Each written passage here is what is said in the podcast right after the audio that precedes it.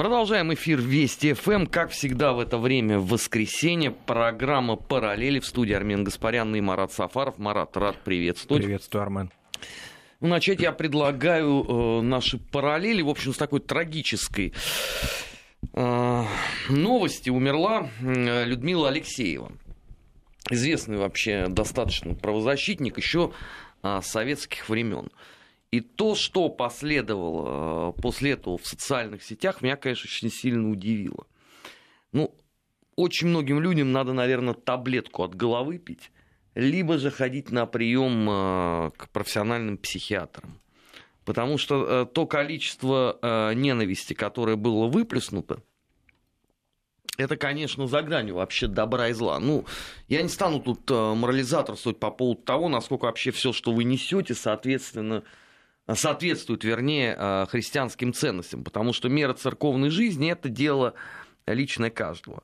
Но вот это вот утверждение о том, что Людмила Алексеева э, воевала всю жизнь против России, и, соответственно, неправильно государство э, вот так вот соболезнует ей, это просто демонстрация вашей, извините, малограмотности. Во-первых, Людмила Алексеева в прошлом году была лауреатом государственной премии в Российской Федерации. А, и вручал, если мне память не изменяет, лично Владимир Владимирович Путин. Во-вторых, московская хельсинская группа, вопреки вашему представлению о прекрасном, не являлась иноагентом со всеми вытекающими из этого последствиями. Наконец, третий момент. А, Путин вчера сразу же а, высказал соболезнования. Вам для понимания – Например, когда умер э, глава мемориала э, Рогинский, э, соболезнования, насколько я помню, от первых лиц государства не последовало. Поэтому делайте выводы. Ну и самое главное, знаете, та тональность, с которой вы позволяете себе оставлять комментарии, свидетельствует просто о вашем не совсем хорошем э, душевном равновесии. В таком тоне, э, например, в Советском Союзе не отзывались даже о самых яростных врагах в 20-е и 30-е годы, когда, казалось бы, тональность вообще э, могла быть любой. Да, ну и кроме того, Людмила Михайловна Алексеева никогда собственно, не держала, как говорится, фигу в кармане, да, если она имела какую-либо позицию относительно развития гражданского общества или каких-то иных аспектов внутренней политики, она ее всегда высказывала, и всегда ее высказывала не в социальных сетях, как очень многие, да, теперь ее недоброжелатели это сделали вчера, а высказывала во время встреч с первыми лицами государства, никогда не уклонялась от того, чтобы общаться непосредственно с руководителями государства, не считала, например, для себя невозможным участие в государственных комиссиях. Вот совсем а, недавно, буквально несколько, несколько дней назад, 3 декабря, Людмила Михайловна Алексеева вошла а, в Совет при президенте Российской Федерации по развитию гражданского общества и правам человека. Вот буквально. Понятно, что она входила в аналогичные комиссии до этого, и вот а, за несколько дней до кончины вновь вошла в этот совет. То есть, таким образом, она была всегда публичной фигурой, а не фигурой митинговой или фигурой какой-то такой вот виртуальной, да, как какой-то виртуальный диссидент. А кроме того, тот опыт, который был за ней, Армен уже сказал, что с советских времен, 70-х годов. И даже раньше, по-моему, даже она раньше, в 60-х да. начала, в конце да, 60-х. в конце 60-х, ну вот э, с 70-х годов, возглавляя московскую хельсинскую группу, он уже говорит о том, что эта фигура масштабная, фигура во многом даже в какой-то степени, да, имеющая историческое значение. Еще очень такой момент, касающийся критиков Алексеевой, а, многие не обратили внимания на то, что в начале 90-х годов имея уже определенные а, статусные возможности и гражданство Соединенных Штатов Америки, что тоже вчера ставилось ей в вину в течение всей, значит, второй половины дня, она вернулась вместе со своим супругом в Российскую Федерацию и в дальнейшем, вот, в течение 25 лет, она работала и жила в России. Это очень важно. Но самое главное, то, о чем вот мы уже сказали, это все эти моменты, которые касались вопросов развития гражданского общества, она высказывала напрямую, никогда не а, привлекая к этому внимание каких-либо да, иностранной прессы или чего-то, это потом приходило неизбежно, да, а именно в первую очередь во взаимодействии со своими соотечественниками, с руководителями государства. Ну, не говоря уже вообще о том, что э, покойная госпожа Алексеева очень много сделала для становления того самого гражданского общества и для становления тех самых э, гражданских свобод, э, которыми многие сегодня пользуются и даже не подозревают вообще о том, что так было, мягко говоря, далеко не всегда в нашей стране. Ну ладно, это э, вечная, наверное, тема, поскольку вот эта э, категория э, анонимных э, интернет-деятелей, она пока не подвластна никакому законодательству, поэтому э, переходим просто к другому. На этой неделе стало известно, что э, господин Порошенко 15 декабря сего года собирается произвести некий объединительный собор Украинской Православной Церкви. Москва, э, вообще единый вот этой вот. А другой вопрос, что теперь уже непонятно, кто туда войдет. Да. Э, потому что иерархи Украинской Православной Церкви Московской Патриархии запретили клирикам э, и духовенству участвовать в этом абсолютно канонически ничтожном деянии. И вот тут параллель, э, знаете, напрашивается просто сама собой. Это событие 20-х годов, э, когда украинская политическая миграция, выжившая в годину гражданской войны, но ничего э, не понявшая и ничего не уразумевшая, решила образовать некое политическое движение, название которого все сегодня замечательным образом знают. Это есть не что иное, как организация украинских националистов. Но мало кто знает, что подавляющее число деятелей как раз вот этой украинской политической миграции мало того, что не вошло в эту молодую структуру, еще и э, стоически на протяжении там более чем 10 лет э, поливала э, все это самой отборной руганью. Самое пикантное здесь состоит в том, что они критиковали это даже злобнее, чем соответствующие ведомства в Советском Союзе, которые, казалось бы, ровно на этом должны были специализироваться. Да, ну, собственно, в этот период времени возникла и одна из тех церковных структур Украины, которые сейчас вот пытается как-то подстроиться под эти константинопольские реалии, Украинская автокефальная православная церковь. Мы о ней говорили, мы э, говорили о том, как она сложилась, поскольку понятно, что она немножко в тени колоритного Филарета и его структуры, и тех церковных организаций, которые по существу, да, так сложились в 90-е годы. Но есть вот такая небольшая по своей численности церковка, такая, значит, тоже не каноническая, которая идет свою историю именно со времен а, гражданской войны. И она очень активно поддерживалась украинскими национальными движениями в эмиграции, в том числе и в оккупационный период. Это тоже не надо забывать. Ну, вообще, это вот, конечно, такой очень характерный э, штрих для Украины. Я имею в виду фразу, которую сказал Марат, тоже не каноническая. Э, потому что действительно а, это вот такая а, абсолютно родовая травма. А, что они не делают, не идут дела. Но между тем, на этой неделе, даже невзирая на то, что сейчас, по идее, на пороге очень серьезных таких вот религиозных потрясений стоило бы заняться чем-то более благоразумным, на Украине заговорили о необходимости желательности, а самое главное, имеющихся возможностях для создания ядерной бомбы. Да, причем заговорил не кто-нибудь, как это последнее время стало общей практикой, общим местом на Украине, это отставные военные.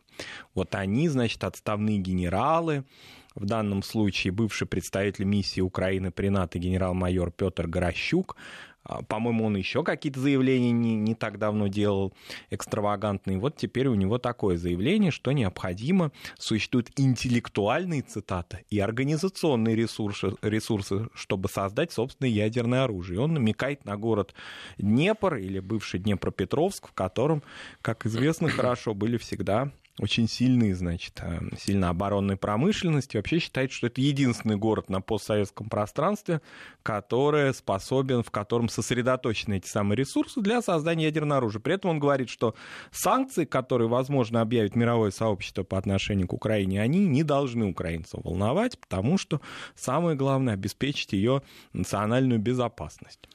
Я должен огорчить э, этого титана военно-политической мысли – но э, если Украина начнет готовиться и реализовывать э, создание ядерного оружия, там уже будут не санкции, там будет нечто иное. Э, понятно, что об этом эти все титаны мысли и дел почему-то размышлять не хотят, но я настоятельно советую почитать, чего говорит по этому поводу, например, э, любезнейший президент Соединенных Штатов Америки господин Трамп. Э, в частности, вот э, у него очень много мыслей было по этому поводу в отношении Ирана. В отношении вот этих центрифуг с обогащенным ураном, он там, 230 второй или шестой, я вот все время это забываю. Ну ладно, это не, не суть важно. А у него также было очень много мыслей по поводу Северной а, Кореи и так далее, и так далее. Просто давайте я на пальцах объясню. Попытка создания ядерного оружия, попытка вхождения в так называемый ядерный клуб, вопреки э, тем международным договорам, которые были по этому поводу подписаны, я боюсь, будут означать, э, ну, назовем это, принуждение к миру со всеми вытекающими для Украины последствиями. Понятно, что все эти выдающиеся интеллектуалы, а, которые проворонили абсолютно все промышленное, интеллектуальное и творческое наследие Украины, об этом не размышляют. Их это вообще не волнует. Это вот, знаете, такая прямая параллель с деятелями прошлых украинских э, перемог, которые потом размышляли об этом э, в Канаде, э, в Мюнхене и в Детройте. И вот тут сама жизнь просто э, подсказывает э, развитие вот всех этих сюжетов. На этой же неделе э, вернувшаяся на Украину, отбывающая теперь тюремное заключение Надя Савченко, объявила сухую голодовку. Во всей этой истории меня только одно поражает. А вот 235 уран подсказывает нам. Спасибо, друзья. Вот, надо мне запомнить, что 235. А, есть такой очень известный актер, еще советский, олдскульный, а, очень талантливый. А, я имею в виду Алексея Горбунова, украинского советского актера. То, как он сыграл Шико, но это, конечно, было украшение этого фильма, и едва ли тут с этим кто-то возьмется спорить. Алексей Горбунов, а, пока Надежда Савченко отбывала наказание в нашем родимом Мордоре, делал одно заявление за другим. То он требовал Надю Савченко сделать генеральным прокурором, то он говорил о том, что жизнь Нади Савченко должна стать сюжетом э, монументального э, художественного романа. Ну, потому что он художник, конечно. Да, потом он заговорил о том, что о эпопее Нади Савченко можно снять э, сериал, а лучше даже два. Теперь внимание. А с момента как Надя Савченко э, переместилась из стен Верховной Рады э, в местный Цугундер, Алексей Горбунов не призывает сделать ее больше генеральным прокурором, не призывает украинских литераторов посвятить Наде Савченко роман, и не говорит о том, что коллеги-кинематографисты, включая его самого, должны снять сериал, а лучше два. Друзья мои, это все уже было вот опять же в истории Украины, например, с таким э, человеком, как Грушевский. Помнится, он же был одним из создателей вот той самой Украины. Уж как на него молилась вся вот эта сведомая шелупонь. Но стоило господину, в тот момент уже ставшему товарищу Грушевскому, вернуться в Советский Союз, быть обласканным лично товарищем Сталиным, получить в свое распоряжение целую исследовательскую группу. И квартиру на Погодинскую улицу в Москве. Угу. Как тональность демонстративно поменялась. И стал э, товарищ Грушевский нерукопожатным. Был он, э, соответственно, таковым вплоть до 1991 года, когда э, в эпопее развала Советского Союза более подходящих героев для современной Украины не нашлось. И круг замкнулся, что называется. Вот теперь мы наблюдаем ровно то же самое с Надеждой Савченко. Да, если возвращаться еще и вот параллель провести с этими потугами относительно ядерного оружия, вообще усиления ядерного щита Украины, то ведь очень есть печальный параллель, причем из недалекого прошлого, касательно вообще угроз безопасности, представляющих Украину, которые представляет Украина и представляла их не более чем 20 лет назад. Я имею в виду э, сейчас помимо, значит, генерала, который, Горощук, который высказывается о ядерном щите своей родины, а есть еще один очень хороший генерал, его фамилия Кузьмук, он бывший министр обороны Украины, он сейчас такой активный участник. Он при Ющенко, по-моему, при, был, да? И при Кучме, да. Он э, активный а, участник сейчас украинских различных ток-шоу, и, значит, вот он такой военный эксперт. Значит, при этом военном эксперте, напомним, без всякого ядерного оружия, слава богу, но тем не менее, все равно погибли люди, и поэтому понятно, что это колоссальная трагедия. Был сбит в октябре 2001 года пассажирский самолет Тель-Авив-Новосибирск, и погибли все находившиеся на борту, а совсем Незадолго до этого, в 2000 году, значит, неудачно пущенная с полигона в Черниговской области ракета класса «Земля-Земля», я хорошо помню освещение этого события, попал просто в жилой дом в Киевской области, и там погибло три человека. Так что вот вопрос о том, можно ли давать в руки этому государству какие-то новые игрушки и так далее. Как соседи этих, этого, этой замечательной страны, соседи в широком смысле, например, по Черноморскому региону, будут э, рады, значит, вот такого рода заявлений. Пока они, правда, его не комментировали. Ну, надо сказать, что это вообще характерно а, все для украинской политики. Многие уже просто за давностью лет, э, а понятно, что 21 век это поток информации, ежедневно все поступает и поступает, забыли, что тогда происходило э, в 2001 году. Как отнекивались от, всего, от причастности э, к уничтоженному самолету как вставали в обиженную позу, дескать, да мы, да мы никогда, это все навет. Ну, тогда, правда, не употреблялись еще на государственном уровне слова про проклятых кацапов и москалей, это все-таки уже с эпохой Ющенко наступит. А потом в одночасье сказали, ну да, ну, там еще президент э, тогдашней Украины, Леонид Данилович, то он же там и посмеялся, и пошучивал на эту тему поначалу. Ну, есть да? над чем посмеяться, Есть конечно. над чем посмеяться. Вот. Но потом, значит, уже когда были неоспоримые доказательства, значит, воз... я помню, там была такая логика. Возможно, вот такое было первое заявление. Да, не исключаем этого. Ну и потом, соответственно, признались. Э, из этого вопроса, из этой трагедии вышли они тем, что выплатили финансовые компенсации жертвам. Вот таким вот Но образом. тоже делали это, э, во-первых, не, не сразу, во-вторых, с большим скрипом, а самое главное, еще и сколько там оговорок и гнусности было сказано по этому поводу, что это мы должны платить. Но э, ЧП случилось, да, но мы-то тут при чем? Э, никто от этого не застрахован. Ну, конечно, действительно, ну никто не ну, застрахован от того, чтобы люди, ракетой ну, сбить самолет. На, на Черном море, ну что теперь? Такая вот ситуация. Трагическое обстоятельство. А что касается броваров, то просто вот в своей... Это же, если я не ошибаюсь, пригород Киева, там да, недалеко и аэропорт. Да. И, в общем, вот просто сидели люди, но им ракета влетела в квартиру. Ну что, нормально? Да. Люди пришли, собрались за стол, поесть, посмотреть э, телевизор – Э, послушать, может быть, выступление премьер-министра э, об экономике. А в этот момент тебе в окошко влетает сюрприз такой. Ракета класса «Земля-Земля». Ночью вполне нормально. Чего обижаться-то? Но мы к этому э, почему вернулись-то? Обращаю внимание, не так давно, несколько месяцев назад, Министерство обороны Российской Федерации показало документы по поводу БУКа и ракет, которые были, соответственно, к нему приложены. Где это все находилось еще со времен аж Советского Союза. С тех пор прошло немало дней. Ответа от Украины мы по этому вопросу не получили. И должен, может быть, огорчить самых больших оптимистов, не получим в дальнейшем, потому что здесь не о чем говорить. На наших глазах просто получилась ровно та же самая история со сбитым вот этим самолетом образца 2001 года, а, когда тактично люди ушли в Тину.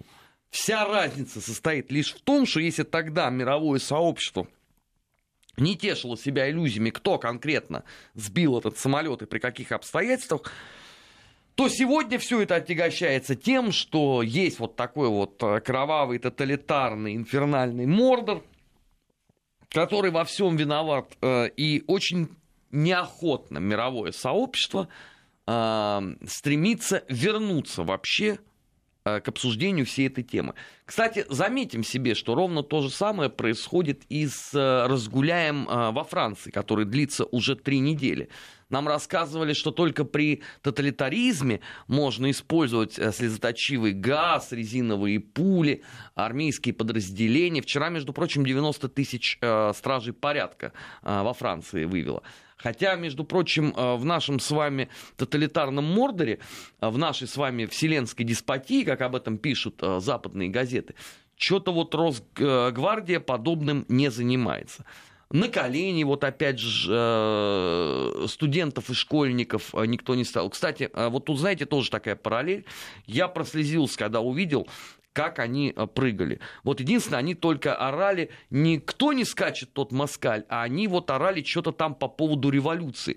Но я даже вот боюсь себе представить, что же они подразумевают под этой революцией. Ну, пока подразумевают революцию 68 года только там уже же второе поколение или третье вышло вот в репортаже. Ну, если, если 15 лет считать за ну, поколение, третье то уже, третье, наверное, да, да. как ну, минимум. Пока, показывали по всем европейским каналам вчера такую, значит, э, колоритную женщину, которая э, считает себя наследницей 68 -го года, вот ее на колени... Она единственная? Пос... Ну, она такая уже не молодая, так скажем, участница, но на колени ее уже поставили. И она в ярости. И будет продолжать борьбу до победного конца. Я нисколько не сомневаюсь, что ее камф э, будет успешен, потому что обычно э, этих э, борцунов не способно надломить ничто, как показывает, опять же, практика. Вот если хочется человеку скакать с плакатом, не надо ему мешать, превращается таким образом в кастрюлюса вульгариуса. Все равно ничему иному этого человека уже не научите. Сейчас мы прервемся э, на выпуск новостей, после этого продолжим параллели. Не переключайтесь. Параллели. Назад в настоящее. Ищем ответы в дне вчерашнем. 15 часов 34 минуты в российской столице. Продолжаем программу «Параллели» в студии Армен Гаспарян и э, Марат Сафаров. Э, не можем не поделиться прекрасным, потому что Твиттер показывает, что называется, человека вот до донышка. А, Дональд Трамп, а, так сказать, по-братски вполне себе, прокомментировал в Твиттере свое несогласие а, по святому Августину Сирич э, по вопросам э, внешней политики с экс-госсекретарем Рексом Тиллерсоном. При этом мне очень понравилась формулировка, что Тиллерсон тупой как камень, дьявольски ленивый, а я вынужден был его терпеть. Вообще не знаю, а, кому как, но мне это все напомнило, вот что-то у нас а, вот такой вот сегодня а, параллель пошла в сторону мигрантских политиков.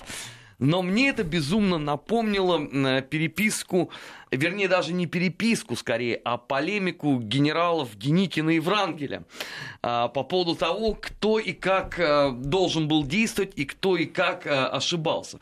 Другой вопрос, что, конечно, в ту далекую эпоху Твиттера не было. И Врангель перед смертью поступил э, весьма-весьма благородно. Он э, повелел сжечь э, главу, которая была посвящена именно его взаимоотношениям Деникина из своих мемуаров. Поэтому она вот э, имеется только в самом-самом первом прижизненном издании мемуаров э, э, генерала Врангеля, а вот во всех дальнейших этой главы уже нету.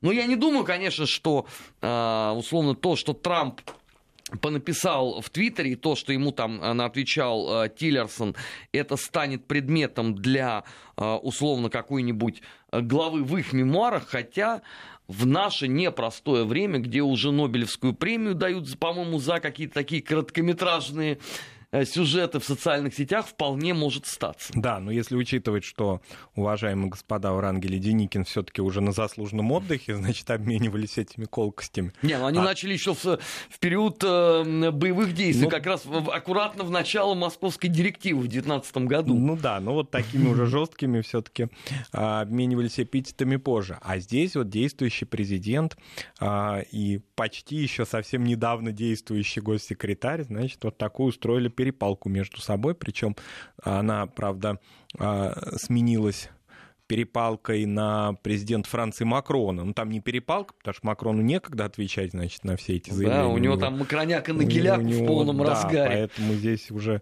а, нет времени, но, тем не менее, значит, вот буквально всю неделю президент Соединенных Штатов, значит, поучал а, очень иронично своих коллег бывших и нынешнего а, с перерывом на поездку на похороны президента а, своего предшественника, президента Соединенных Штатов Джорджа Буша, старшего. Вот такая вот задалась неделя у президента. Я, кстати, ожидал, что Трамп еще по поводу Джорджа Буша старшего что-нибудь скажет, но как-то сдержался он пока. Но он сдержался, да. Видимо, его все-таки проняла вот такая достаточно эмоциональная речь сына президента и тоже его однопартийца, и тоже бывшего президента Джорджа Буша-младшего. И, в общем, он посчитал, что все-таки надо соблюсти траур. Ну, с другой стороны, меня абсолютно не удивит, если там а, через какое-то время господин Трамп а, пройдется еще и по Джорджу Бушу старшему, а может быть даже и по младшему тоже. Ну, в конце концов, по Обаме-то он уже, на Обаме, вернее, он живого места не оставил а, в одном только своем твиттере. Но не только здесь происходит такая вот, скажем, политическая дуэль. В Грузии Э, чрезвычайное происшествие.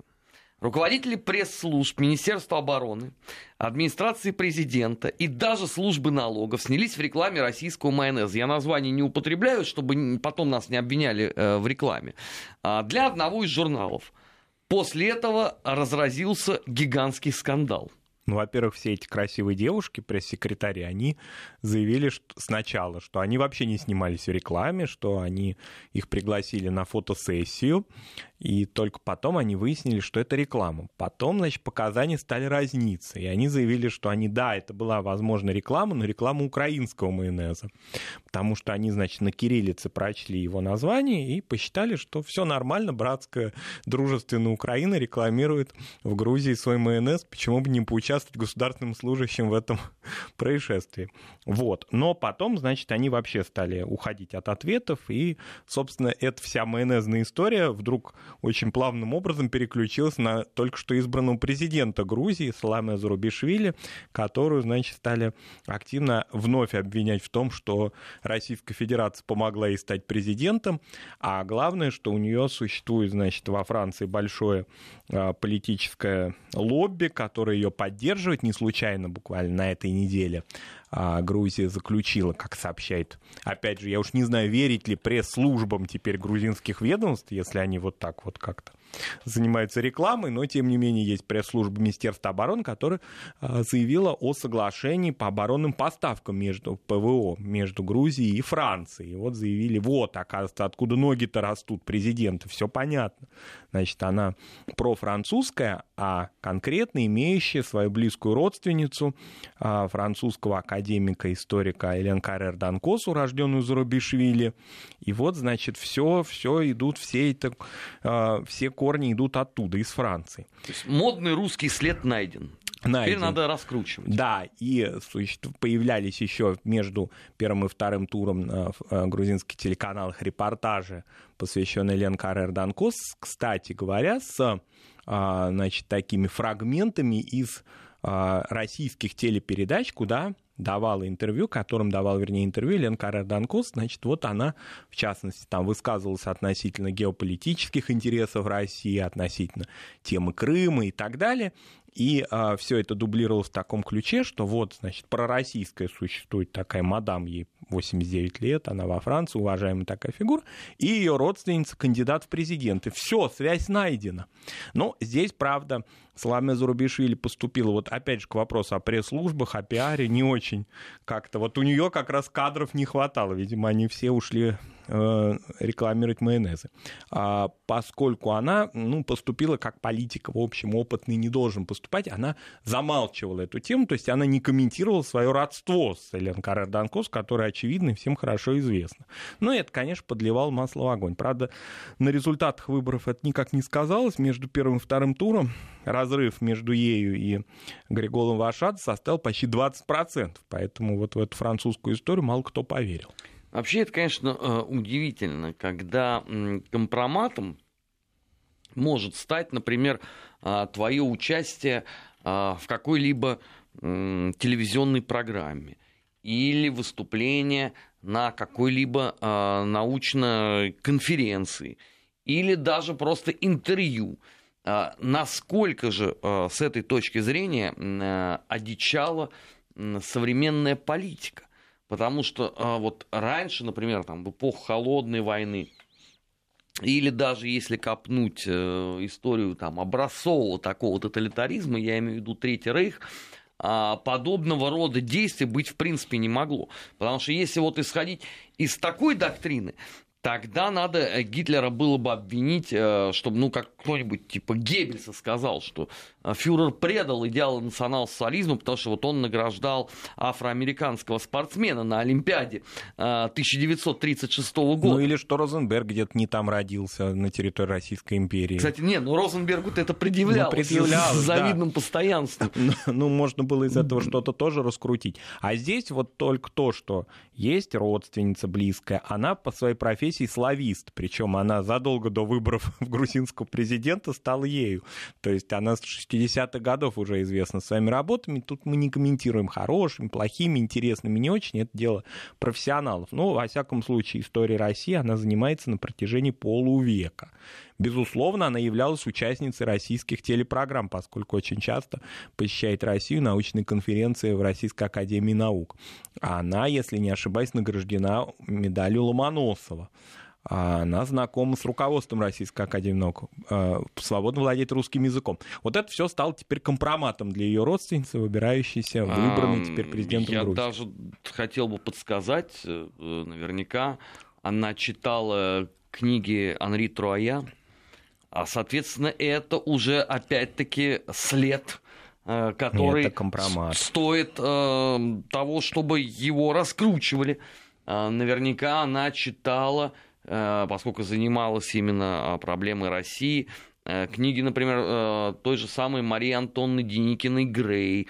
А это уже ну, совсем криминально, учитывая, что Мария Антонна незадолго до смерти подарила, ну, передала Владимиру Владимировичу Путину шашку генерала Деникина со словами, что это все принадлежало России и в Россию должно вернуться. Собственно, она с этой точки зрения просто повторила знаменитые слова самого Деникина, который собирал многие годы архив и мечтал, чтобы он потом когда-нибудь вернулся в Россию. То есть с этой точки зрения, понимаете, любому человеку, который занимается какой-либо темой, можно сегодня предъявить любое самое вздорное обвинение, и ты ничего не сможешь с этим сделать, потому что ты в любом случае вынужден будешь а, каким-то образом отбиваться от этих нападок. Но... Причем отбиваться это абсолютно бесперспективная затея, ты все равно никогда никому ничего не докажешь. Как вот показала практику, даже на СМС-портале у нас творится просто странные вещи. Сейчас мы прервемся на несколько секунд на регионы и после этого продолжим. Вести ФМ. Параллели. Назад в настоящее. Ищем ответы в дне вчерашнем. Забыли.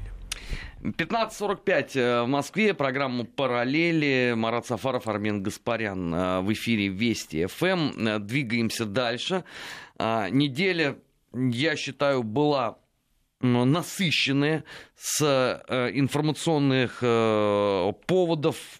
Великое множество принесла. А вот, например, Великобритания сегодня вышла газета «Санди Таймс». А, там, разумеется, передовица, ну, то есть все как положено, а, русский след. Я вам даже процитирую, просто для понимания степени шизофрении в сегодняшнем э, обществе. Итак, расследование отравления Скрипаля раскрыло кладезь информации об офицерах ГРУ, обученных кибервойне, шпионажу и убийствах. Визиты сотрудников ГРУ в Англию случались всякий раз, когда там происходили странные смерти. Ну, слава богу, конечно, что нас пока еще не обвинили э, в принадлежности Джека Потрошителя к ГРУ. А, спасибо еще, э, что Оливер Кромвель а, на самом деле э, не какой-нибудь там Олег Карнаухов, который подло э, казнил э, законного английского монарха. Но я подозреваю, что если пойдет такими темпами дальше, они, конечно, э, к этому придут. Удивительнее всего здесь, э, вот мы с Маратом это уже много раз обсуждали с отсутствующим Томасовичем. Вот в Англии на сегодняшний момент скрываются два э, высокопоставленных перебежчика из числа бывших советских э, разведчиков. Это я имею в виду двух этих негодяев, Гордеевского и Суворова, каждый из которых написал э, по нескольку книг непосредственно о том, как работает советская разведка. Вот у вас есть широкий кладезь информации. Чего вы пишете эту ахинею абсолютную? Ну, вы свяжитесь с Гордеевским, с Суворовым, они вам популярны, а, все рассказывают. Им, да, им, в общем, скрывать нечего. Или вы не берете у них интервью по той лишь причине, что они вам расскажут, как на самом деле работает советская разведка, ну и российская теперь как правоприемник во многом. И это будет сильно не похоже на тот набор бреда, который вы публикуете из недели в неделю.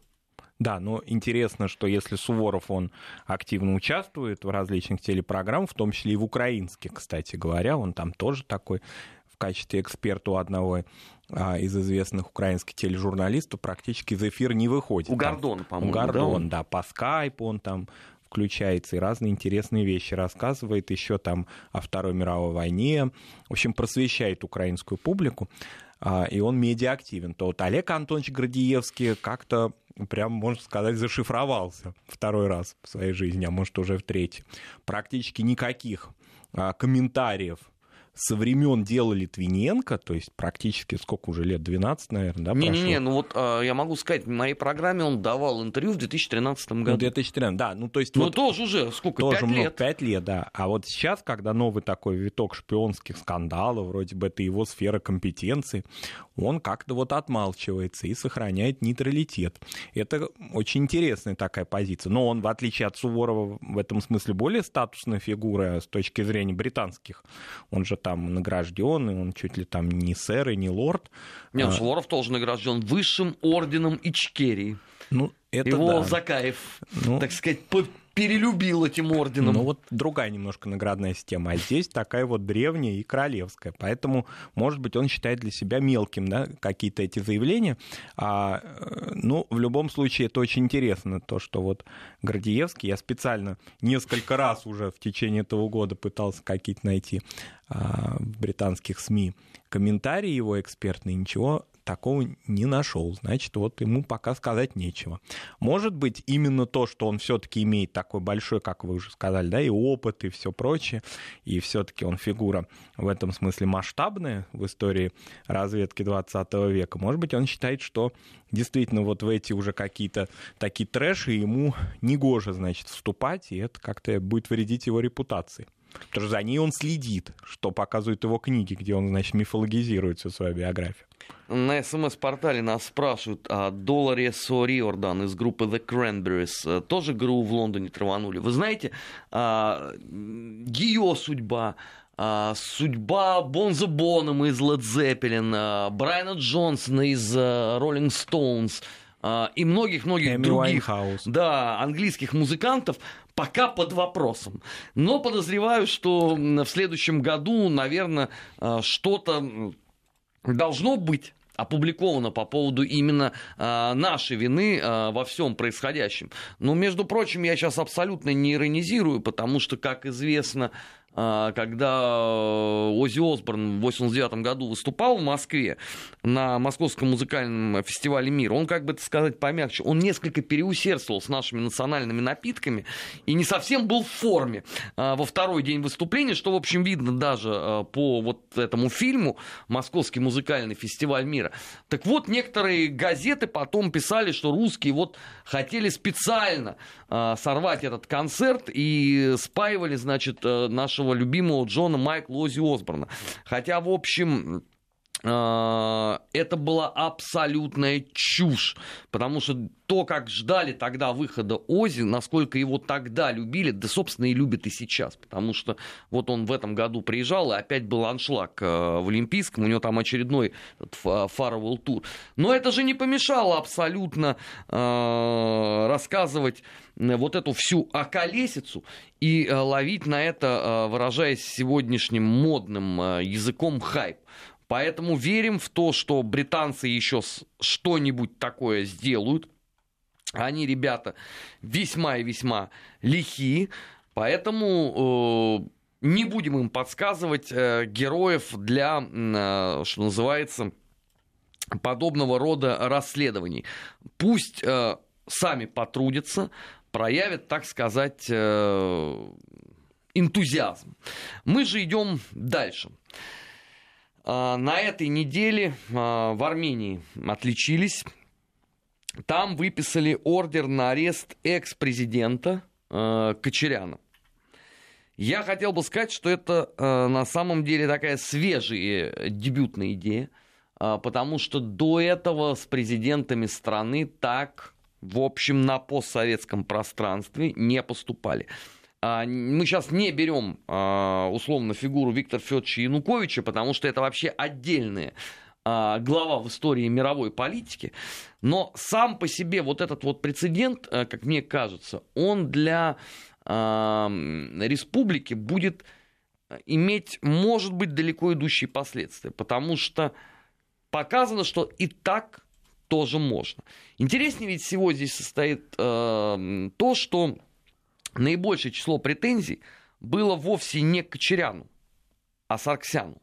Но заметим себе, что Сарксян замечательным образом также живет в том же самом доме э, в городе Ереване, столице Республики Армения, точно так же продолжает участвовать в политической жизни, э, даже руководит э, Республиканской партией Армении, которая сегодня на выборах не думаю, что э, выступит сверхблестяще. А вот Кочерян с этой точки зрения оказался э, человеком, под которого затачивают э, новую политическую реалию. Да, и самое главное, что здесь какой-то такой есть, существует, да, и в прессе об этом много говорилось, такой элемент мести со стороны Пашиняна, и это активно обсуждалось, потому что, как известно, они, в общем-то, ну, так скажем, да, вот какой-то вот ореол диссидента, пришедшего во власть, такого Вацлава Гавела наших дней, он вокруг Пашиняна все еще продолжает а, сохраняться, и вот эти его постоянные заявления, что при каждом каком-то маломальском политическом кризисе, что он уйдет в отставку, насчет этих угрозы, да, и сразу же выходит эта молодежная публика. Такой который... один немецкий политик был, художник австрийский. Вот он очень любил на всяких совещаниях говорить о том, что если вы меня сейчас не будете слушать, я от вас уйду. Да, и вот теперь вытащили это обвинение в свержении конституционного строя образца марта 2008 года. И это в качестве обвинения к президенту Роберту Кочеряну выдвигается в условиях того, что, казалось бы, самая главная сейчас задача политического, политическая стабилизация и консолидация такого расколотого общества. А, тем не менее, тема продолжает оставаться актуальной. Но здесь, конечно, очень интересно, как мне кажется, вот позиция Кочеряна и тогда, когда он был президентом, ведь это один из немногих армянских политиков, которые действительно делали очень многое для урегулирования карабахского конфликта. В отличие от президента Сарксяна, например, который, я не знаю, ну, кроме каких-то таких протокольных встреч с азербайджанской страной при участии России особых каких-то инициатив не проявлял, то Кочерян активный, и несмотря на различные репутационные проблемы, которые у него могли быть электоральные возникнуть, он встречался и с Гейдаром Алиевым, и выезжал на линию фронта, это все всем хорошо известно, потому что он политик прежде всего не ереванский, а карабахский, и это очень важно здесь подчеркнуть. Поэтому очень много из того, что было сделано хотя бы в условиях вот такой вот, такого шаткого мира между этими странами, это заслуга его, безусловно. Но вот теперь его обвиняют, и вот э, фактически, фактически он идет на это, на это как-то очень мужественно, потому что у него были масса возможностей покинуть Армению, ехать в Россию, в другие страны. Тем не менее, вот мне как-то вот он и во время своего президентства и сейчас очень импонирует своей вот такой вот мужественностью и своей смелостью а, в политическом смысле. Ну, посмотрим, как там э, будут развиваться события опять же, покажет э, кое-что, наверное, сегодняшнее голосование на парламентских выборах. Мы об этом обязательно поговорим э, в следующую субботу в, э, рамках э, программы «Бывший» после 18.00 в эфире Вести ФМ. На этом э, сегодняшний выпуск программы «Параллели» закончен.